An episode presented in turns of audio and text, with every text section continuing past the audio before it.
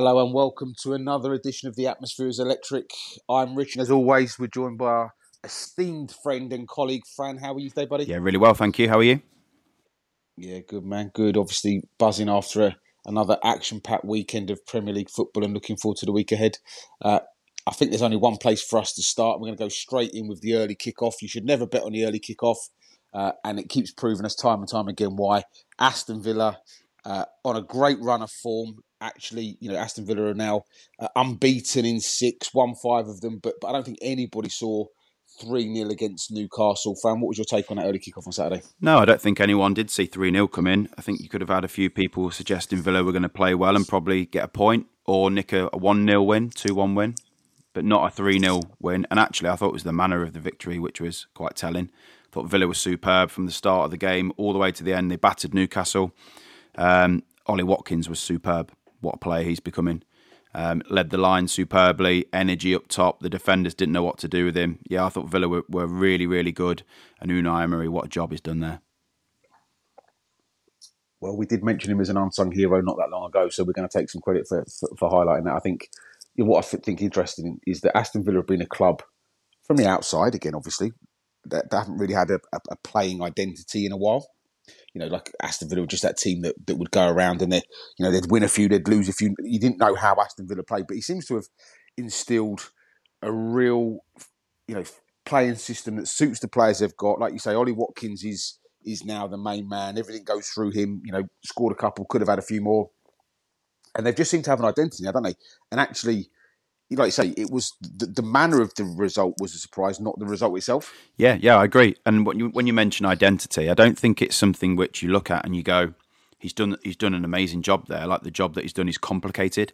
He's just simplified everyone's roles. So a lot of a lot of it now is they run harder than they ever have done before. They defend as a full team, whereas before they probably defended as five or six players. So he's actually just simplified all the jobs of, of all the players in his squad. They all know what they're doing, and like you said, their main job is to get the ball to Ollie Watkins as quickly as possible. So really good job that he's done there. But it's nothing sort of that, that you look at and you go, wow, you know what complex manager with all these tactics flying around. It's a really basic job, and actually others should take take note from that. I, you know, I think football is a, is a pretty simple sport when you boil it down. It's just how how we make football complicated, and you know when we come up with all these different words of a low blocker, mid blocker, you know Tim Sherwood, who's not someone that I have a huge amount of time for as a human being, uh, not that long ago was on. I think it was Talk Sport talking around how all you know don't get baffled by these new words you know, do not think that Ian Rush didn't used to press from the front when he played for Liverpool back in the day. Like, you know, that that that full press isn't a new concept. The low block isn't a new concept. There was always defensive teams. We're just giving them new names. And, and Unai Emery is someone that's just kind of taken all the noise out of Aston Villa. There's there's no negativity coming out from them anymore. Like when, Steven Gerrard was there, there were leaks in the press all the time about this and that and players doing this and all the rest of it. You don't hear about them anymore. They're just playing football with a smile on their face and they're picking up results. And if the season was maybe three games longer than it's going to be, they could have maybe even made top four. They've got an outside chance now, haven't they? If they carry on with the form that they're, they're currently on, they've got a, a, little outside chance of making it. I don't think they will. Like I said, they've left it a bit late. But yeah, I mean, it bodes well for next year, though, doesn't it? If they can keep up this form, add a, a couple of players to the squad, it's what a great club to be at right now. They're absolutely flying. Like I said, the noise around them, it's all positive. He's got players there as well who you know, we're under a lot of pressure. You know, your Tyrone Mings, um, Konsa was under pressure, but nobody speaks about them now. They're just rock solid. They know their jobs, and they're just playing football the way it should be, just basic. I said they don't need to be this, you know, you know those two centre backs in particular. They don't need to be particularly getting on the ball and playing defence, splitting passes. All they need to do is defend and get the ball to the next person higher up the pitch, and that's all they're doing. Really simple, but really effective. And what a great job he's done and, and a shout out to the owners as well, because actually, if you, if you remember, it wasn't that long ago where that club was right on the edge. You know, they were looking to sell Jack Grealish for a pack of crisps and a curly whirly, and and they stepped in and, and made sure that that didn't happen. A uh, and B managed to get the club, you know, back into where it belongs and, and in a really good sort of financially secure, stable place. And, and now, you know, like I say, the owners have to take a lot of the credit for actually going. Actually, you know, we've got this kind of massive name in Steven Gerrard, who's a, a legend of the Premier League, but it's not quite right. Let's go and get somebody that's failed in the Premier League, but is working elsewhere, and let's get him into the club. And, and, and I think the owners need to take a, a huge amount of credit for what they've done at Aston Villa as well. Yeah, yeah, I agree. They were they were very proactive, weren't they? At the time, I think they were third or fourth bottom when when Gerrard was sacked, but they could obviously see the direction of travel, and all they did was go and find a proven manager. Um, you know, you said there he's failed in the Premier League. I think he got a bad a bad rap, didn't he, from Arsenal? He didn't actually do a bad job when you looked at his win percentages and the hand he was dealt with. He did a decent job there. Um, obviously, then has gone back to Spain and has won a couple of um, Euro Cups. So he's a, he's a great manager, and like I said, they were proactive, went out and found the right manager for the club, um, but did it at the right time. They didn't wait too long before the season was gone. You know, they needed to do to get somebody in there to hit the ground running, and that's exactly what they've done. So yeah, the owners deserve great credit. Yeah, all looking all looking a very very good time to be an, an, Aston Villa fan, and like you say, if they can keep those key pieces of their their jigsaw together for next season and add a couple of little bits of sprinkles, that then they could be a, a real challenger for that that top four next season. I think obviously the goalkeeper is someone that always gets banded around when there's a you know a transfer window coming up, and obviously Ollie Watkins, you know, maybe a maybe a team higher, you know, maybe a Chelsea, for example, who need a, an out and out goal scorer might come in and throw some big money down. But if they can keep those kind of players and add, then, then you're right, they could become a very, very dangerous team for next season. Yeah, yeah, I agree. Could say a couple of players in the squad, and with with that momentum, uh, you know, if it lasts until the end of the season, they, they'll be looking at Champions League places for sure. So all, all, all looking good for Aston Villa. So we move on to uh, the title chase slash relegation battle because the, the, two games that we want to focus on sort of influence both ends of the table. Obviously, uh, Manchester City, Leicester, and Arsenal, West Ham. And, and if we start with the West Ham game, Fran, if that's okay, because I think again it's a it's a very interesting piece that, and again we'll come to your. I mean, honestly, you're going to retire soon with the amount of money you're taking out of these bookmakers. It's almost becoming illegal. how You keep getting away with this with, with failed bets that make you a barrel load of money. But we'll come to that later. I'm not bitter. Uh, obviously, West Ham Arsenal uh, on the Sunday afternoon early kickoff. Obviously, following on from the Man City game, Arsenal went 2 0 up, absolutely coasting again for the second week on the trot, and essentially threw it away. I mean, I don't know what, you, what your take on the game was, Fran, but it feels like that was a real turning point in the season for me. Yeah, I think so. Um, you know, I've been in the Arsenal camp, and actually, I probably still just slightly am in the Arsenal camp, so I'm still backing them to win the title. But I do think that's a turning point. That gives Man City far more encouragement you know they were still going for the title, but now they're looking at that. And I think you mentioned last week they were odds on they were favourites um, statistically. Well, they are now, hundred um, percent. But again, it's just the manner of the, of um, having victory snatched away from you, isn't it? Is having a two goal um, comfort blanket and then having that restricted and then ha- missing a penalty to win the game. It just it just knocks your confidence more than if you were to lose 2 0 or, you know, it's just the manner. Like, and I just feel that next week's game is going to be crucial. And it's just, and, and not as in the result, is in the manner of how Arsenal perform. I thought you made a good point last week around if the game would have been, you know, a few months ago, Arsenal would have carried on with that and gone on to win 3 or 4 nil. And I thought the same again there. And, you know, I took that point on board and thought, actually, that's a great point. Um, Arsenal going 2 0 up against, against West Ham they looked really comfortable, but then did exactly what they did the previous week: is sat back and allowed West Ham to get back into the game. And I, and it's it's got to be because of the title. It's playing on their minds. You know, they haven't won it in a while. And I thought your point last week was a great point, and I actually thought that had a huge effect on the game. Oh, well, thank you for the compliment. I'll try and make some more great points at some point in the future. no, but look, I, I think you know, f- football is played between the ears quite often, both in terms of as an individual, if you're feeling confident, uh, you know, if the crowd are on board, you know, and, and, we saw some incidents this week in other teams where where the crowd got on top of a player, and, and you can see the impact that has. You know, if you're playing with confidence and there's no massive pressure on the result, then you play with a free mind and you can do things that, you know, like I said, this Arsenal team to me looks like a team that sees the prize that they they never thought was possible at the start of the season.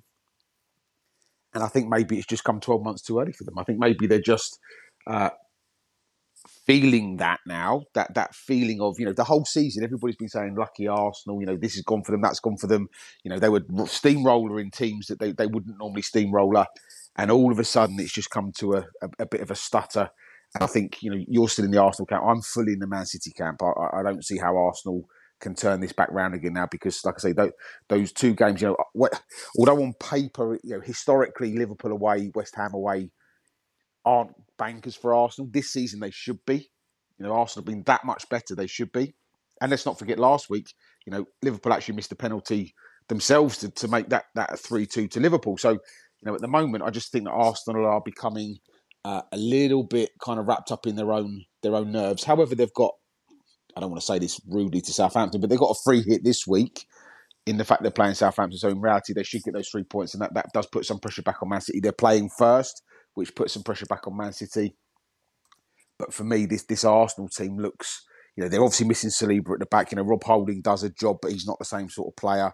You know, Zinchenko missing as well. Obviously, you know, Tierney's a different type of player. I just feel that actually a couple of those injuries are starting to kind of have an influence on on the balance of the team as well.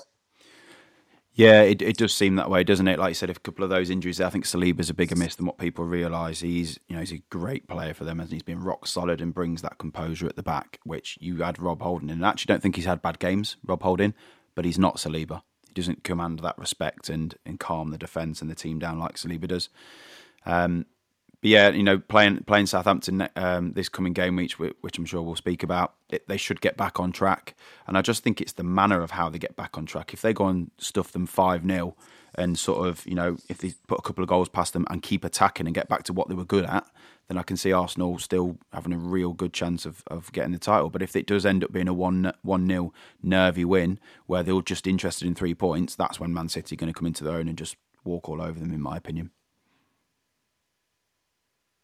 Yeah, the, the, the, thing that I really watching both games with, with, with, quite you know quite quite detailed view on is that both of them in the first thirty minutes, you know, and I'm talking about the Liverpool Arsenal West Ham Arsenal game. The first thirty minutes, it was like men versus boys. Arsenal was so dominant. I mean, I nearly turned over from the West Ham Arsenal game this weekend because it was so one sided that I just couldn't see how West Ham get back in the game. And, and, and it's different if you go 2 0 up, they're lucky goals, you know, maybe against the run of play and the other team then come back. But Arsenal have been so dominant in the first 30 minutes in both of those games to throw away those points is, and, and, and only off of one trigger point, you know, West Ham getting a what could be deemed as a, a lucky or fortunate penalty that, that got them back in the game against the run of play. You know, Liverpool, obviously, it was very much a case of uh, one tackle that, that got the crowd back into the game. That, that for me shows a a mental fragility that, that, that, they're not they're just not quite ready yet to go on and win the big stuff. Yeah, and I think you're right there. That and and the thing that I find strange about it is is like you mentioned the first 20 minutes they were all over them and if they'd just carried on doing what they're doing they would I don't think that I think they'd probably been 4 or 5 nil West Ham wouldn't have had a kick but like you said that mental fragility you know nerves of, of the title being in the grasp just uh, looked like it came into the game and they just sat back and like it, it, it, went from Partey absolutely running the show to when every time he got the ball he looked like he didn't like he wasn't a footballer and didn't belong there. Like he literally went from being a Rolls Royce to being a Ford Cougar or whatever rubbish car you want to you want to mention but like it, I was hoping you'd go Robin Reliant. I don't, I don't think it was that bad, but like you get the point. There, like he literally went from being like a Rolls Royce to just he didn't know what he was doing, and he got booked for a poor tackle, and then he got dragged. Like, and it just spread through the team. Like they look, they went from being top of the table, like certainties to being mid-table, lower half-table team. Like, and it was just I just found it really weird. And the only thing I could put it down to was your point of mentality. And I mean, if they can get out of that and get back into the, you know, we're just going to front foot everything like we've done all season, and that's the reason why we're top, and I think they've got a real chance. But if it keeps coming into play, which it has done the past two games, so the evidence is there to suggest that it's not going to go away, Man City look like they've got a clear run. So, but I'm, I'm still going to back them though. I'm still going to go with that they're going to change that mentality. And and on the other side of that coin, an absolutely massive point for West Ham. You know, going away to Fulham the week before, getting the one 0 win getting a point against against Arsenal, four points. You know, I'm not saying David Moyes is a certainty to be there next season, but I think now we can say that West Ham are at least a certainty to be in the Premier League next season, can't we? Yes, I think that's the case. Um, even though they've sort of been in and around the relegation zone, we both never really thought that they're going down but the points total suggested that they obviously could have. But yeah, they seem to be. When you look at the form table and the teams below them, there's a lot of L's around and very few draws. West Ham have got a couple of W's in there, which if you can just keep nicking a win one in three, then that just means you're going to be secure, and that's that's what they've sort of done. They've picked up points here and there. Yeah, and I, I can't see them going down, even though there's a, a four point gap from Forest to them, I still can't see any of the teams below them getting to that points total. No, I think the the running for the teams, but you know, West Ham's running isn't easy, but but nobody's got an easy running, unfortunately. You know, for, for those teams down there, of course, uh, you know, all of the games look difficult, and you know, West Ham have got Bournemouth, Liverpool, Palace, Man City, Man United, Brentford, Leeds, and Leicester, and you'd have to say, based on the last couple of weeks, there's at least six points in that for them across the, the remainder of the season, which would take them, uh, you know, to that that kind of well, 37 points, which which normally isn't enough, but I think this season will be more than enough. Yeah, I think 35 is probably going to be the magic number this season, isn't it? I think the thing to think about with the other teams below them is um, so you look at Southampton, Leicester, and Forest, all of them need two wins to go above them, which just isn't, with the current form, just isn't going to happen. And with, with West Ham possibly picking up points along the way, they're going to need three or four. And when you look at the teams, say, the form table are out for the, the three in the bottom three now, there's not a single win in the last what six games between them. So not one between them. So in 18 games, not one of them have a win. So asking them to pick up three or four wins is a huge ask. So yeah, I think they're safe. Um, it's, I think it now just comes down to the bottom five really in the relegation battle.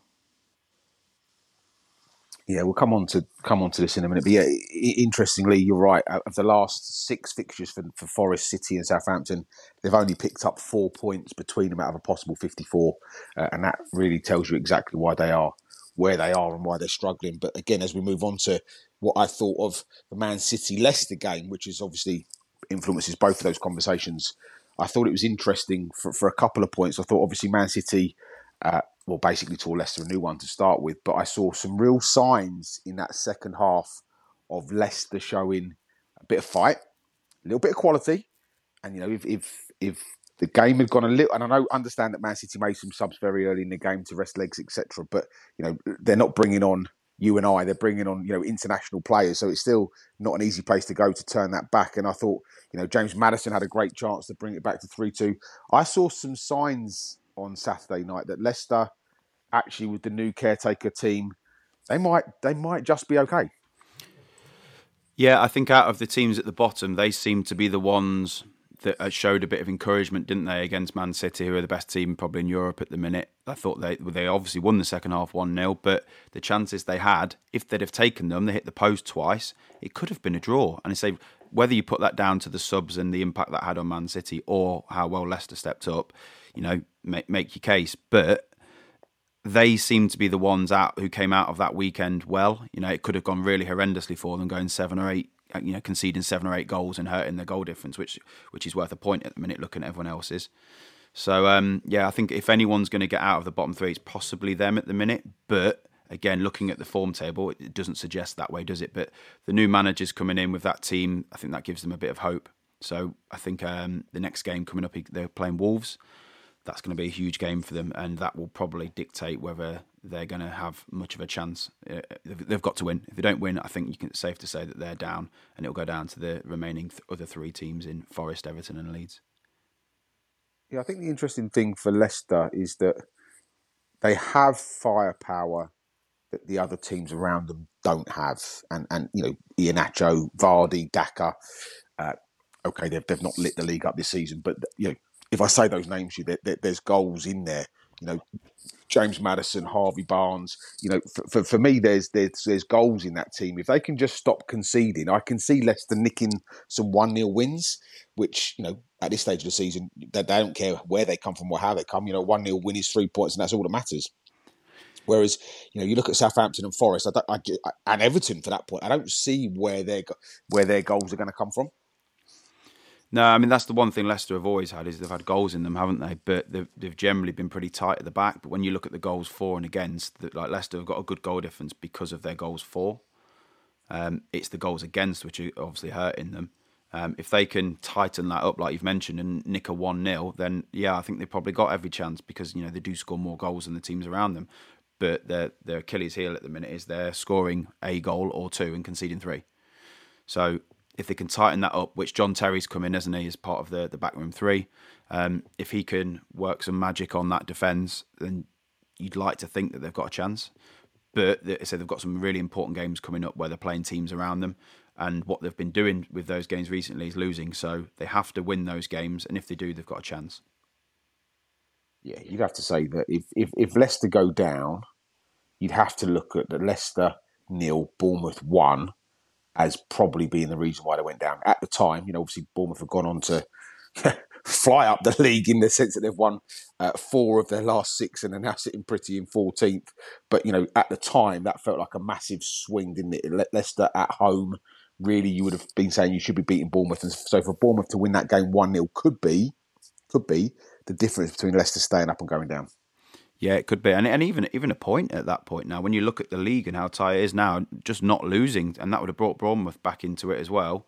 Just yep. not losing. So, and that's the thing that, that they've gone and lost games, like really important games they've lost, rather than just not losing the game. And and that's the reason why they are down there. I think um, going back to what we've said about the Villa owners and how they were proactive, the Leicester owners weren't. They were they were reactive. You know, they gave Rodgers a lot of chance to turn it around, which you know he probably had a lot of credit in the bank after previous seasons.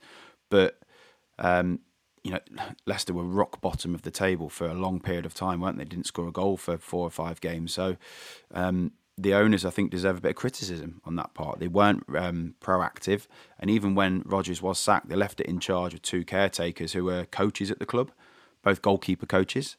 Um, and again, they're probably the two most important games of their season, which was Villa and Bournemouth. Lost both of those games without actually getting somebody in. You know, if they were looking to sack Rodgers, they should have had that plan. You know, we've mentioned about clubs planning and stuff, and um, I think that's a reason why they're down there. Again, is the owner had too much uh, faith in the managers and the, and the the coaches, which has just not paid off. So Villa having that plan, you can look at what it's done to them. They brought in a proven manager, and they're now in sixth. Leicester and other teams down there didn't seem to have that plan. You know, you look at Spurs, same boat, didn't bring in a manager, are struggling a bit now.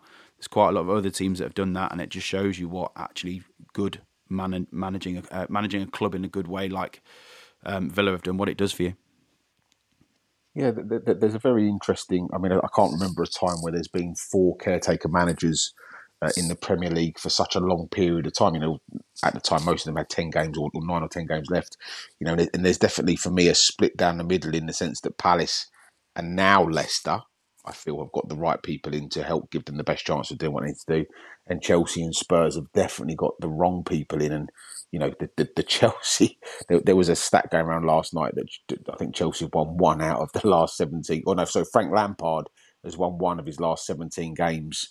Uh, in any you know in, uh, in any club and, and, and just you think what are you thinking about there you're basically thrown away a chance to go on to the Champions League semi-final and, and you're in a really bad way and you know you look at what Palace have done you know, we were speaking weeks ago about that, you know, there maybe being nine teams in the relegation battle. Well, actually, you know, Crystal Palace, Wolves, and Bournemouth, and we've just spoken about how Notts Forest, City, and Southampton haven't won a single game in the last six. Each of those teams, in terms of Palace, Wolves, and Bournemouth, have won at least three of their last six, and Bournemouth have won four of their last six. And the difference now, they were they were close and in it. Bournemouth are now six points clear. Wolves are now, you know, seven points clear, and Crystal Palace are now nine points clear of that relegation zone and completely safe. Yeah, and but I think the highlight with Palace was they obviously realised that Vieira was going the wrong way, so they acted very quickly. And Hodgson was in, wasn't he? Like I think we were speaking privately. It was like a, a, day since the sacking, and then Hodgson came in, and we were going, "Oh, that's a bit strange." But they had a plan. They got him in, and he had enough time to be able to work with the players to turn it around. So I mean, their first win was against Leicester, um, and Rodgers was still in charge at that point. Which then uh, there was an international break, which I think we had, and so Hodgson had that time to be able to work with the players. So it was just good, you know, ownership of the club. They had an idea, they got him in, it allowed him time to, you know, work with the players, get his ideas across.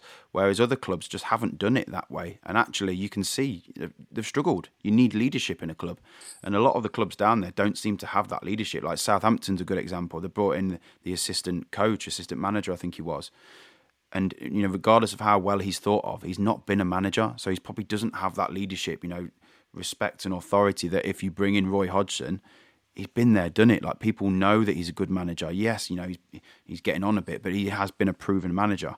And you look around some of the other clubs, they haven't had that leadership, and I think that's why they are where they are. Yeah, and, and I messaged you over the weekend. The, the thing, and I'm gonna I'm gonna keep drilling is the thing that really pickles my brain is that if if Crystal Palace beat Everton at the weekend, uh, they'll be level on points with Chelsea. You know, Chelsea are a team that have spent absolutely hundreds and hundreds of millions. You know, more players than they know what to do with. Palace were, were for all intents and purposes, on such a downward spiral. And at the weekend, they could be level on points with Chelsea. It's absolutely bonkers. It is absolutely bonkers.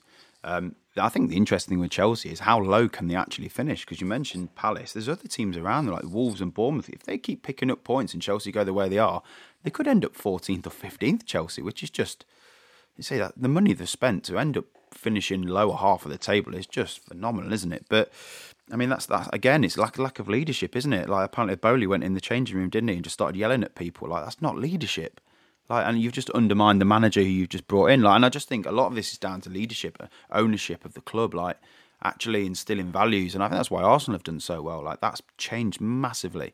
You know, they're all running off the same page there at Arsenal. And I just think it's crucial to a club. You know, pro- proper ownership and direction, and having a blueprint. Like the clubs that are doing well, like we mentioned, the smaller clubs, Brighton, Fulham, stuff. They have that blueprint. Brentford. I think that's why they're doing well. Like if you go away from a blueprint that you've got, which a few other clubs have done, like Everton have done it over the past few years, that's why you are where you are. Like you need an identity, and you need some, you need the right person to be able to instill that identity. Yeah, there's, I'm going to sort of direct people to a couple of things that, that are outside of our podcast, which is always a risky thing to do. But I think it's important that, that if you haven't watched it all or nothing on Arsenal, uh, from there, I'm going to use inverted commas failed season last year. Uh, it's a really, really interesting insight into the changing room and the dressing room and some of the stuff that Mikel Arteta was doing behind the scenes to, to help do exactly like what you talk about, instilling a culture, instilling a way of working, instilling a team spirit that has got them to. And again, you know, we'll come on to it in a second, but uh, at the start of the season, Champions League had to be the the aim for Arsenal, not not the Premier League.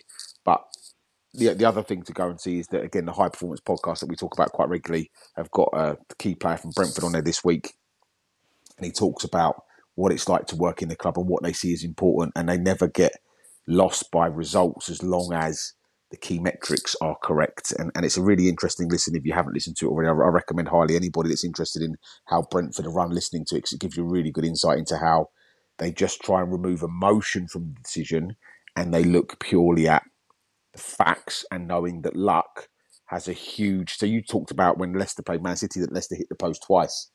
You know that's luck. That's not that's not necessarily anything you've done wrong. You've created great chances that just haven't quite gone in. If they go in and you're in a different position, and at Brentford they don't let that determine decision making processes on like managers, for example. So the two two things there to, to, go and go and pay attention to if you haven't already. The All or Nothing on Arsenal and the High Performance Podcast this week, both really great great ways of you understanding how a good club could and should be run. Yeah, and I'm going to chuck another one out there. There's a, there's a podcast called The Training Ground Guru, and they had Damien Comolli on, who's the director of football yes. and has been at Liverpool and you know quite a few clubs. And I listened to that and I thought it was fascinating because one thing he kept mentioning was the word culture and actually getting people on board with culture. But what he didn't say was that that was the most important thing about getting them on board. It was that they understood it and that then allowed them to get on board. Because if you are if you understand the culture, you can get on board very quickly. But you might think you know, but if you don't know, you're not going, never going to be on board. And that was all his thing. It was around people. We've mentioned it before. Get the right people in, but getting people on board, buying into the club and the culture, and then the club, the clubs that he's been at have flew because of that. But for him, he said it was a big learning curve from going from other clubs taking his learnings and moving them on. And I think again, we, spoke about the Southampton example. That assistant manager probably doesn't have those learnings and therefore can't implement them. And again, he's working with young players who don't have that experience as well. So I think leadership at a club is really important, but culture, that's the thing. Absolutely. So, so just to, before we move on to uh, the, the, next phase, question for you. One that's going around uh, on social media a lot is that if Arsenal don't win the league, have they bottled it? That's a tough question, isn't it? I mean, with the manner of the the past two games that they've dropped points, you'd have to say that they sort of are bottling it. But I, I, don't think you can label that at them. You know, the way that they've performed this year, for me, they've been the best team in the league, which is proven because they're four points higher than anyone else. But um, no, I'm going to say no, they've not bottled it. Um, but let's let's go for the next couple of weeks, and then we'll come back to that question because if it carries on with the manner of ways they've been dropping points, then yes, you could say that they actually are. So let me ask the question a different way: If it was another team that hasn't won the Premier League in a while, uh, or ever that was at the top of the league for as long as Arsenal have been at the top of the league with the position they were in, with the games that they had and the form they're in, and they didn't win the league, would we have a different view on it and would we be calling them butlers and our Arsenal maybe getting away with that because of well, I'm not entirely sure why, but but maybe they're getting away with it. If it was a different team, would we be calling them butlers? So me personally, I would chuck the the label you know or the answer that I've said at any team that was in their position. So I personally wouldn't, but you'll know there's other teams. I mean, Tottenham are the one, aren't they? If it was Tottenham, they would be getting that because the, the, the phrase is Spursy, isn't it? They're doing a Spurs now. I think some teams do get away with criticism other than others, and Arsenal generally this season do seem to have gotten away with it. But I think you also earn the right by doing that. The way that they've played and blown teams away and they're top of the league for a reason, you sort of earn the right. Um, I mean, me personally, I wouldn't chuck it around at any other team. I'd give them the same fair reflection that I think I've done there. But yeah, I think there is some teams out there that would get harsher criticism. Which is just, just an interesting conversation. Like I say, it's, it's obviously going around on, on some social media platforms. I think it's an interesting debate. Uh, like I said, from where Arsenal, where I've, I've been fully in there all season, that Arsenal are the best team in the Premier League and, and for, for most of the season by quite a long way, to be honest with you. Uh, but it's just starting to turn. And like I say, I'm now fully in the, I fully expect Man City, uh, who have revolutionised the tactical game. You know, all of a sudden, John Stones is a centre midfield player. Trent Arnold of Liverpool have moved where Trent is to almost kind of match that kind of concept. You know, Pep Guardiola has reinvented the football wheel again.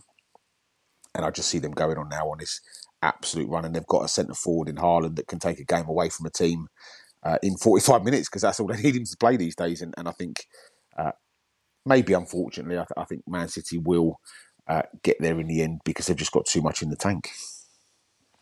Yeah, and do you know, do you know what I find interesting about Man- Manchester City is when you've looked at other teams that have done well for periods of time, like Liverpool or one of them, because it's all based on this high energy press and it's you know teams run out of steam a lot.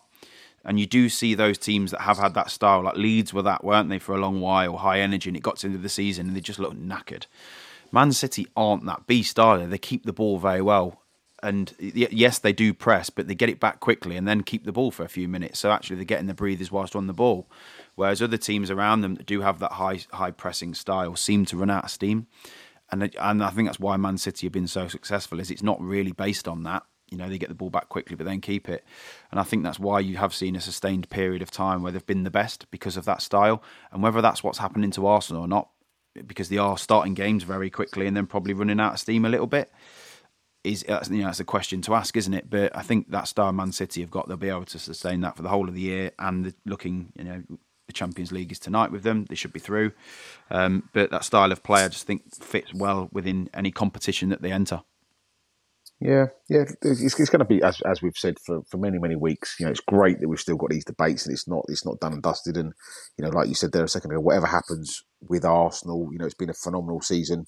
And if you'd have offered it to them at the start of the season to finish second, they would have taken your arm off for it. But I just think that where they've been, second would be failure now, and that's that's a you know to be fair a great place for the mindset of the club to be at. And, and next season they'll be talked about as one of the favourites to win the Premier League.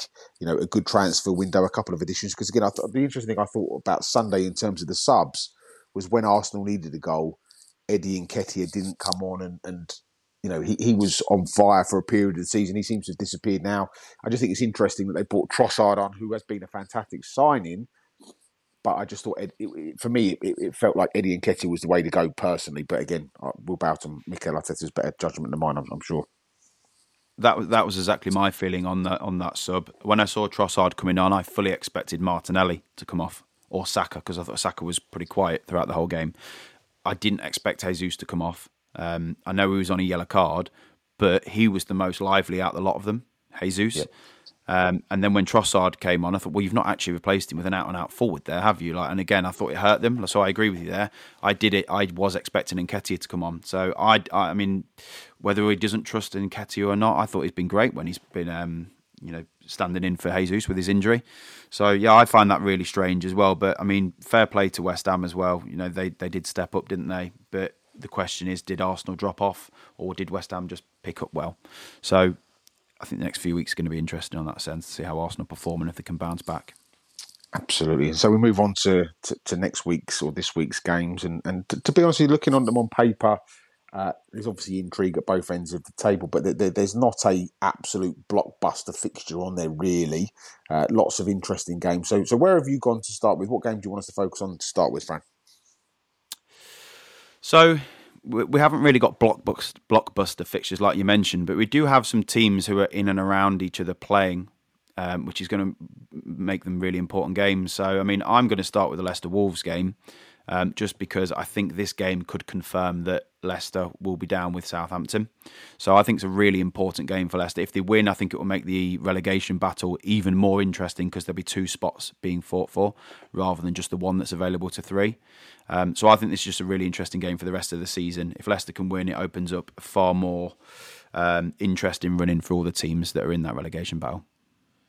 Wolves are a team that and Lopetegui needs some some some huge amount of credit we spoke about before. But but I think what Wolves have done again is take the sting out of the season. They play great football. They know who they are. Obviously, you know that Portuguese spine of the team, and, and, and but they added some some spitting sawdust players in the sense of you know Craig Dawson from from West Ham. You know they've got a good goalkeeper, solid goalkeeper. They, they know who they are. They know how they play. And I think Wolves have done a fantastic job of just very steadily eking the way out of that relegation concept. And actually, you know, if they carry on on this trajectory and they do get back, and they do buy well, uh, it wouldn't surprise me to see Wolves in the top seven or eight next season as well. I think they're they're a very underrated team and and arguably are just a centre forward away from being a really really good team. You know, they they, they tend to lose games that they shouldn't lose because they haven't got that recognised forward. Yeah, they've had some very unfortunate injuries over the past couple of seasons as well, haven't they? Jimenez got a horrendous head injury and hasn't really been the same player, has he? Which they brought in Costa to replace him, which, you know, is a, a bit of a rushed signing, wasn't it? There wasn't really a forward out there. Um, but yeah, like I said, if, if they can stay up and then Lopetegui's a great manager, isn't he? You can see just the way that he's come in and completely transformed. And I think they were, they looked doomed before he came in. Um, give him the funds that he needs. I mean, I thought they made a, a few great signings in the January window as well. Um, they brought a winger from PSG, didn't they, for sort of five million pounds, which was an absolute snip. Sarabia, I think his name is. Yep. Um, yeah, I, I, think they've got a real chance of breaking back into that sort of top ten um, with a good transfer window. Um, I expect them to stay up. I think they're far too good to go down. Um, so yeah, and that's why I think this this is a really important game. Say it's a really tough game for Leicester and one. I mean, giving my prediction now, I can't see Leicester winning. So I think Wolves will win, seal that place in the Premier League next season, um, and that will also seal Leicester going down. I, I, I, see this being a low scoring game. I, you know, if you, if you, if you do the over and under, it's going to be under two and a half goals. Would be my guess. Watch it now be five one. But you know, I, I think it's an it's, it's going to be a, a, a, battle of attrition. I think it will be actually uh, a case of who who takes their chances, uh, and I think that's why actually, with it being at Leicester, uh, with that kind of new manager, and I'm going to use the word new manager just because I know he's a you know, I know he's a caretaker manager, but let, us assume that he, he gets the job. You know, that, that new manager bounce. I saw some signs in the second half against Man City of Leicester showing improvements. I think Leicester on the on the counter attack, if Dean Smith sets them up correctly, could cause Wolves some, problems that other teams can't. So I'm going to go with a low scoring home win. But uh, yeah, I think you're right. If Leicester don't pick up any points on Saturday, I think that really could mean they start to get cut adrift and actually, you know, almost we, we start to really box that off. Having said that, you know, Leeds are falling like an absolute stone, getting tonked 5 1 and 6 1 at home in the last two games. You know, Leeds are falling at a pace that would worry them, and they're away to Fulham. And again, that's not an easy place to go anymore. So, you know, I still think Leicester will have some hope if they don't pick up three points, but they really need to start stamping their authority on that position, don't they? I think I think that's the interesting thing about the league at the minute is you do have teams that are sinking like a stone. The only thing to, to sort of like caveat that is the teams around them aren't picking up points. Like even if there was a few draws here and there and stuff, and it would actually be sucking Leeds in even more. But so Leeds have got a two point buffer, so it's only one win. But we mentioned in the past eighteen games between the bottom three, they've not picked up a win. So even though they have been tanked twice, Leeds, like they're still they're still clear. And I think it just shows you sort of like because you know a lot of Leeds fans have been saying how are we not in the bottom three? You know we, we're awful, but the teams below them are awful as well. So I think it does show that real, you know, whether it's a lack of confidence or quality in the in the bottom five, like that it's going to come down to games that they play against each other. I think, which could actually seal the season. I think you'll see a record low amount of points keeping you up. Like we mentioned, thirty-five there. It could be even less. I said said four points in the past eighteen games between the bottom three. So if you if you know you do that again for the the, the next seven games, you're looking at thirty points. So I, think 35 could be more than enough to keep you up. You know, 32, 30, 33 might keep you up.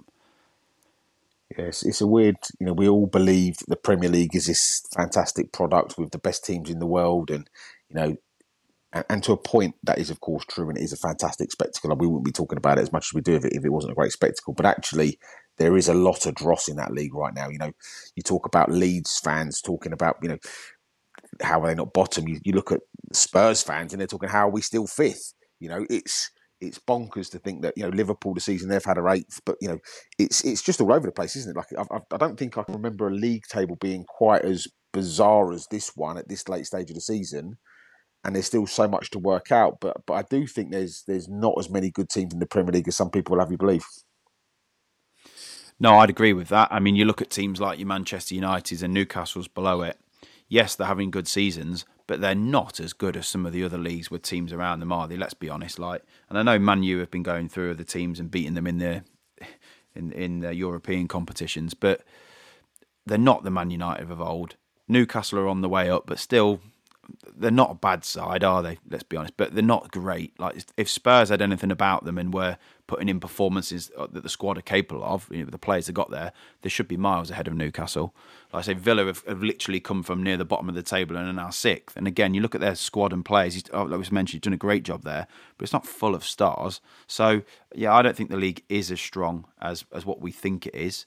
Um, obviously, teams do beat each other from bottom to top, which why, why it makes it interesting. But quality wise, I think some of the other leagues are stronger, which I think you can look at Italy now, can't you? The way they've performed in the Champions League. A lot of the clubs in there are doing really well in their European competitions as well. So I think it, Serie A is a, a league on the up. And we, we could be on for a Milan derby in the Champions League semi finals, depending on how that goes. Obviously, with AC Milan uh, knocking out who were my favourites and the team that I thought until recently had been the best team in Europe in Napoli, uh, who also interestingly are a team that don't normally win the league, and they seem to have stumbled now. You know, AC Milan have beaten them three times in the last three weeks. Uh, and AC Milan were a team that were on their knees just a five or six weeks ago, and the manager had to change the system. So, you know, like you say, there, and that's Juventus have had point stock. So, so you look at that Italian league with Inter, AC, Juventus, Napoli. You know, they, they've got lots of strength, and you know, Man United just drew two all at home with Sevilla, albeit you know some unusual circumstances, and Sevilla are struggling in in La Liga. So yes, I mean, I know you can't do that. You know, we beat you, so we're going to beat you. That doesn't work in football. But you know, I just think that actually there's a lot of teams that aren't as good as people think they are playing in the Premier League, and it's it's it's the excitement of the games that gets us through some of them rather than the quality of the games. Yeah, and, and do you know what? If I said to you now the bottom five in the Premier League, you could relegate them and replace them with the top five in the Championship, I don't think you'd see a massive gulf of quality by swapping them around.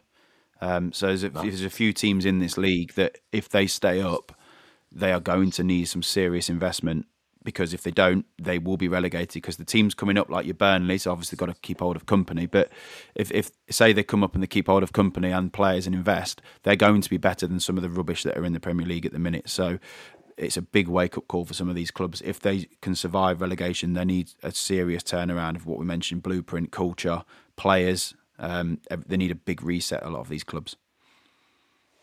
Yeah, I, I, I, say I keep saying it. I think this summer is going to be absolutely massive for a whole bunch of reasons. Uh, there's a huge raft of quality players on free transfers available, which makes the transfer market potentially skewed. There's not a tournament, so it means that we don't get distracted by a Euros or a World Cup, and, and therefore you know teams can focus on themselves. And as you've just rightly said there, if if you're one of the teams that stay up, uh, you're going to have to do a mass, you know, that, that we're at risk of going down from, you know, and and let's as as it is from Chelsea down. If you stay up, you know, you're going to have to reinvest. You're going to have to change everything, not everything, but certainly a lot of what you've done. The teams coming up, you know, I I think this is going to be an absolutely massive summer for for for the whole Premier League and beyond. Yeah, I agree. And and actually, you mentioned loads of players on freeze there. Like Everton have been the team that do that regularly, don't they? They go and get big named players who are probably not interested in working hard. you know, they got James Rodriguez, didn't they, on the back uh, on the back of one window, and everyone was raving about him, and he was awful. But that, they're they're the team I'm looking at now, who are above the relegation zone. If they stay up, they need to have an identity. Go and get young, hungry players. Um, you know, not like Southampton have done, where they've just got signed all kids, but get young, hungry players, are, and then get your odd, experienced player in there, and actually then have an identity of what you're trying to do. So Everton have been down there for a few years now because they don't have that, and I think they're they're the example club of if you stay up, Go and get a manager who's going to have that blueprint, who can help the club have that blueprint, and get players. You know, so they're not going to have to spend a lot on transfer fees this year. There's a lot of players out of contract, but go and get some players who are going to help you instill that identity and culture. Yeah, I feel Everton. I've said this before. I feel Everton have the man now. He just needs the time. I think Sean Dyche is the right man for Everton. I, really do. Uh, whether they stay up or go down, I think he's the right man. I think he fits their their history. You know, I think he gets it, but I think he just needs a bit more time. You know, coming into the season, uh, which is why, let's be honest, a lot of those other clubs that have sacked their manager haven't been able to replace because managers don't want to lose their credibility without having a pre-season. Uh, so I, I, think Everton, uh, if they do stay up, they've got the right man in place. Uh, I think they will stay up, and I think that you know Sean Dyche will take Everton to become that difficult to beat team that Everton used to be under David Moyes all those years ago, and actually you know have a chance of you know, being top eight, top ten, and and, and that's you know, let's, let's, Everton are a great historical club, but let's not have it right. You know, if if Everton start finishing eight for the next three seasons, that's a huge improvement of where they've been for the last ten. Yeah. How interesting that you've just said that though, of saying Sean Dyche is going to take them back to where Moyes had them. Like, if that's their blueprint, keep it and work to it. Like, I know they've tried to sort of implement new blueprints, haven't they? But there's never really been that thought process behind. Like they hired Ancelotti and gave him. I don't. I mean, I could be wrong here, but I don't think he had a lot of money to spend. You know, he did. He bought. He bought some players, but and Everton have spent a lot of money in the past few years. But there's been no plan around what style of play. It has just been we're going to chuck a lot of money at some names. And I think now is like we're saying, you need to go back to what you were good at before. Like that's the blueprint, isn't it? Like that should never have been the case that you've changed, and that's why they've struggled all these years. So get that blueprint and let somebody implement it and back them. We spoke about it. Recruitment is is key to this. You know, it doesn't matter. You know, you can have the best managers in the world if you haven't got the right players to fit their system and and, and with the right. You know, we spoke about like say culture, etc. That is absolutely essential. You know, whoever is making the decisions at Everton in terms of player recruitment, well, firstly, whoever's whoever was there for, and again, I, I, know they've made some changes, but you know, for the last five years, thank you. Good luck in the future, wherever your new club is. You're not with us anymore. Get somebody in that understands Everton to its core that can can manoeuvre in that lower end market. You know, you, you, I don't want to see Everton going out and spending fifty million pound on a left back. That's not what they need. You know, Everton need a complete squad overhaul with people that are, you know, hopefully some local lads because Everton again feels to me like one of them. Obviously, with my accent, I'm not from Merseyside, so I can say, but you know, Ever- Everton feel like a local club that you know if they if they got some young talent coming through, I, I feel their fans would really buy into that more and actually just understand that they're okay with hard-working, dogged teams as long as they're putting in the effort and they're picking up results every now and like I say, they just want to have their identity back and, and, and that connection with their club. Couldn't agree more. And so we move on to uh, interesting the game I've I've picked, which is which is maybe uh, a little bit bonkers based on everything else that's going on. But I just think it's it's it's a, an opportunity for us to talk about a team, uh, and both of these teams were in the relegation battle, and one of them possibly still is. But I've I've gone for Bournemouth West Ham uh, as the game to focus on this weekend. I think, and I asked a question a couple of weeks ago. You know, if if Arsenal weren't where they were, and again, if Arsenal don't win the Premier League, by the way, does does the Bournemouth manager Gary O'Neill become a candidate for manager of the season? Because what he's done with that squad, what he's done with that team, and the club, and yes, okay, he, they were backed in the January transfer window. They brought in some new players. Let's be honest. Let's have it right. Players that you and I hadn't heard of. You know, it's not like they, they went out and signed, you know, Mbappe and Ronaldo. They, they, they picked some players that, that needed some quality recruitment on and they've won four of their last six. So that's they've got 33 points all season. 12 of them have been in their last six games. They were certainties, absolute certainties that that January transfer window to be going down. You know, when we started this, you and I both was like, well, Southampton and Bournemouth, they're gone. And they're now 14th, six points off of Chelsea. You know, you could see them beating West Ham at home this weekend, and, and, and they're racing up the league at a pace that, that means that actually next season they also become a potential for a Fulham, Brentford, Brighton team to be in that space. They play great football. You know, at the weekend obviously, you know, a bit of an up and down fixture. Went one 0 down, went two one up. Spurs scored with a couple of minutes to go. You think, oh god, you know, is it going to happen to them again like it did against Arsenal?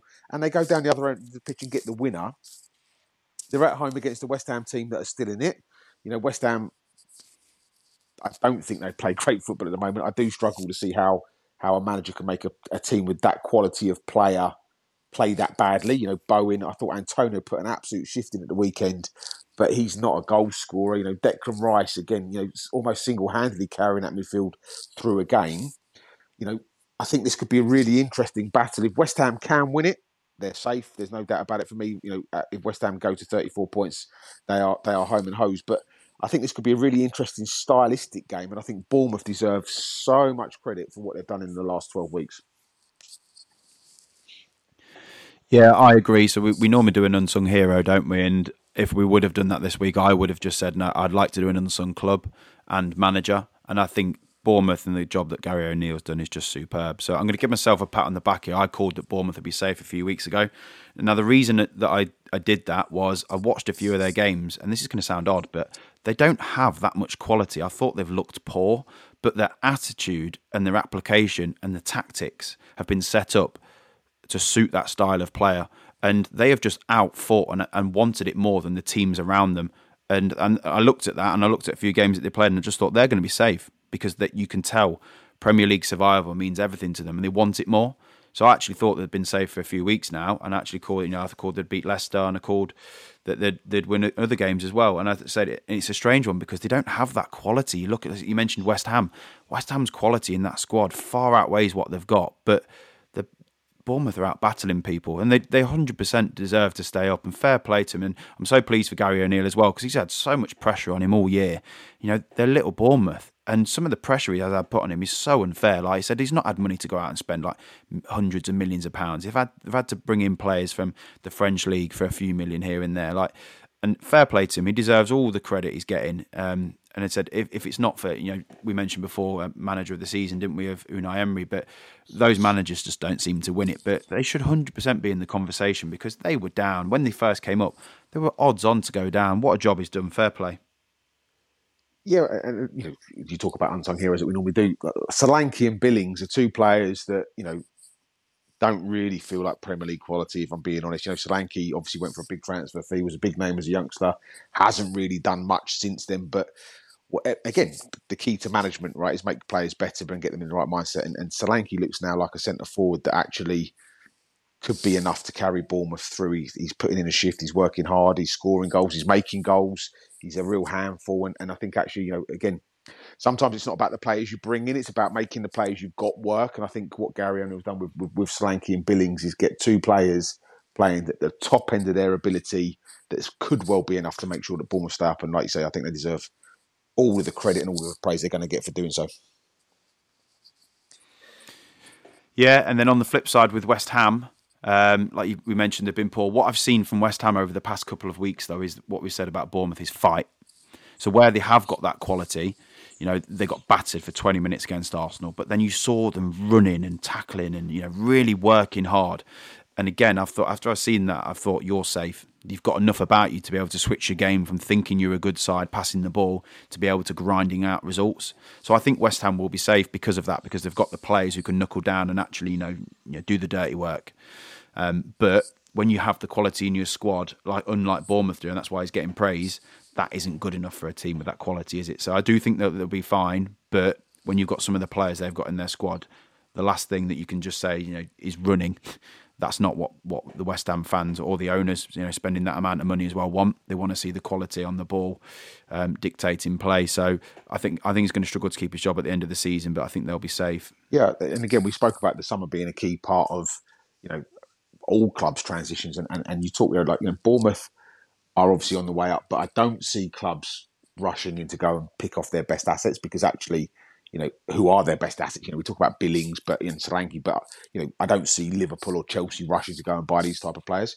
But with West Ham, they've got some actual key players that if they lose could make a real difference. And obviously Declan Rice being being that case in point, but Jarrod Bowen again, I could see top six clubs coming in and trying to cherry pick both of those players that would really put a huge. Okay, yes, it will give them money, but again, you have to invest that money wisely. And, and how do you replace Declan Rice? I don't think you can and Jarrod Bowen has been someone that's come through the ranks of, of, of, the English sort of institution in terms of, I think it was Hereford to Hull. You know, he, he's, he's put a shift in and, and actually is a Premier League quality forward. Whereas Bournemouth, I think, are going to be able to add and keep. I think West Ham is going to be a complete rebuild, whatever happens in the summer.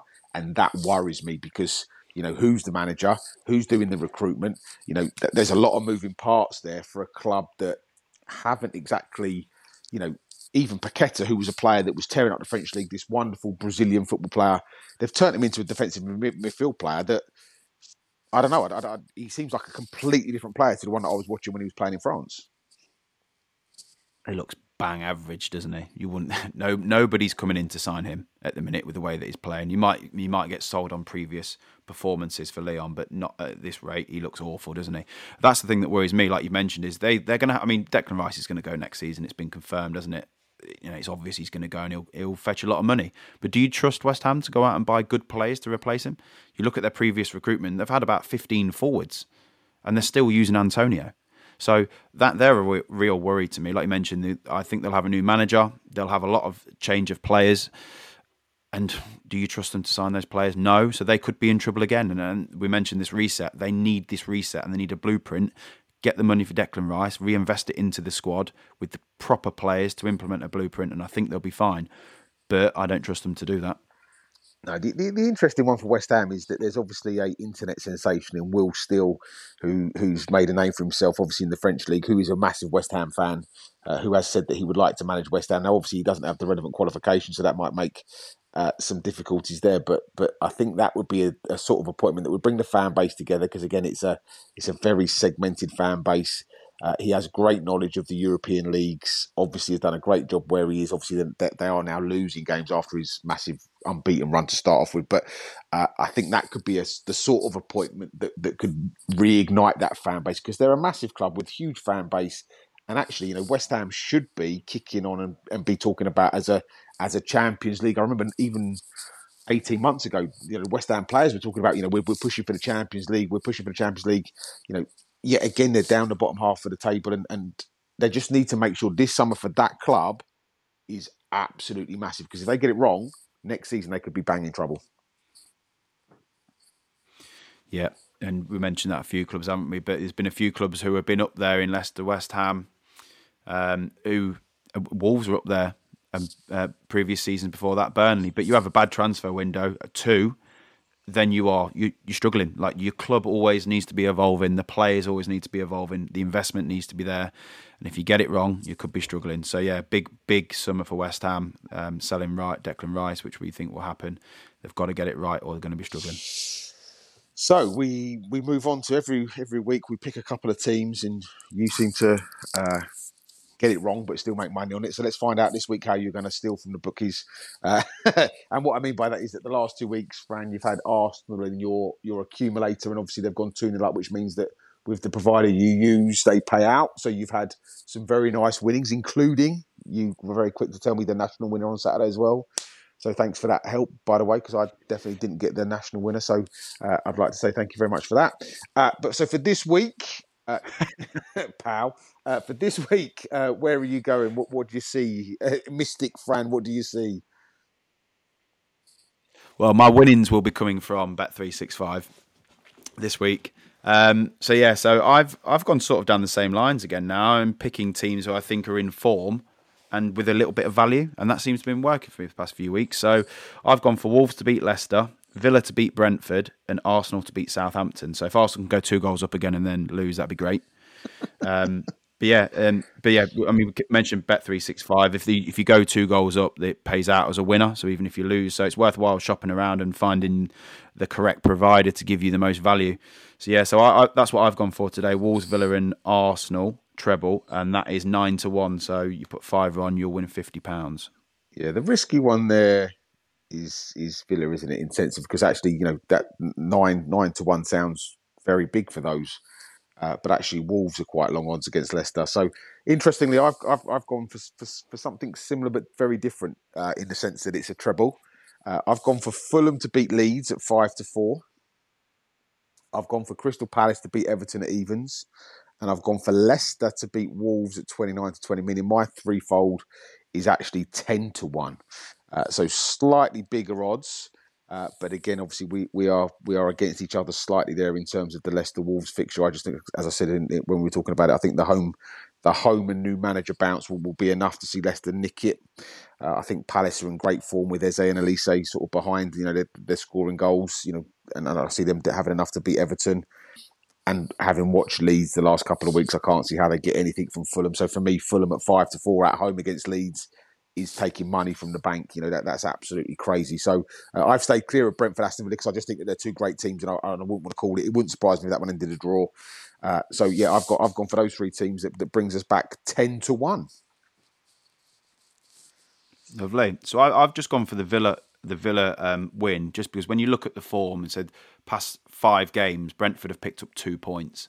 So actually in a quite a really bad run of form. When you look at you flip that to Villa, Villa have picked up 15 out of out of 15, um, which you're getting two to one on Villa, and I think that's big odds yeah. for a team that have played five one five against a team in Brentford who have the worst form in the top half yeah. of the league. We talk about having flip flops on, don't we? Sometimes, and you could argue Brentford are so safe they can't go up. They're not as into to Europe places. They're not going to go down. So so they might have their flip flops on.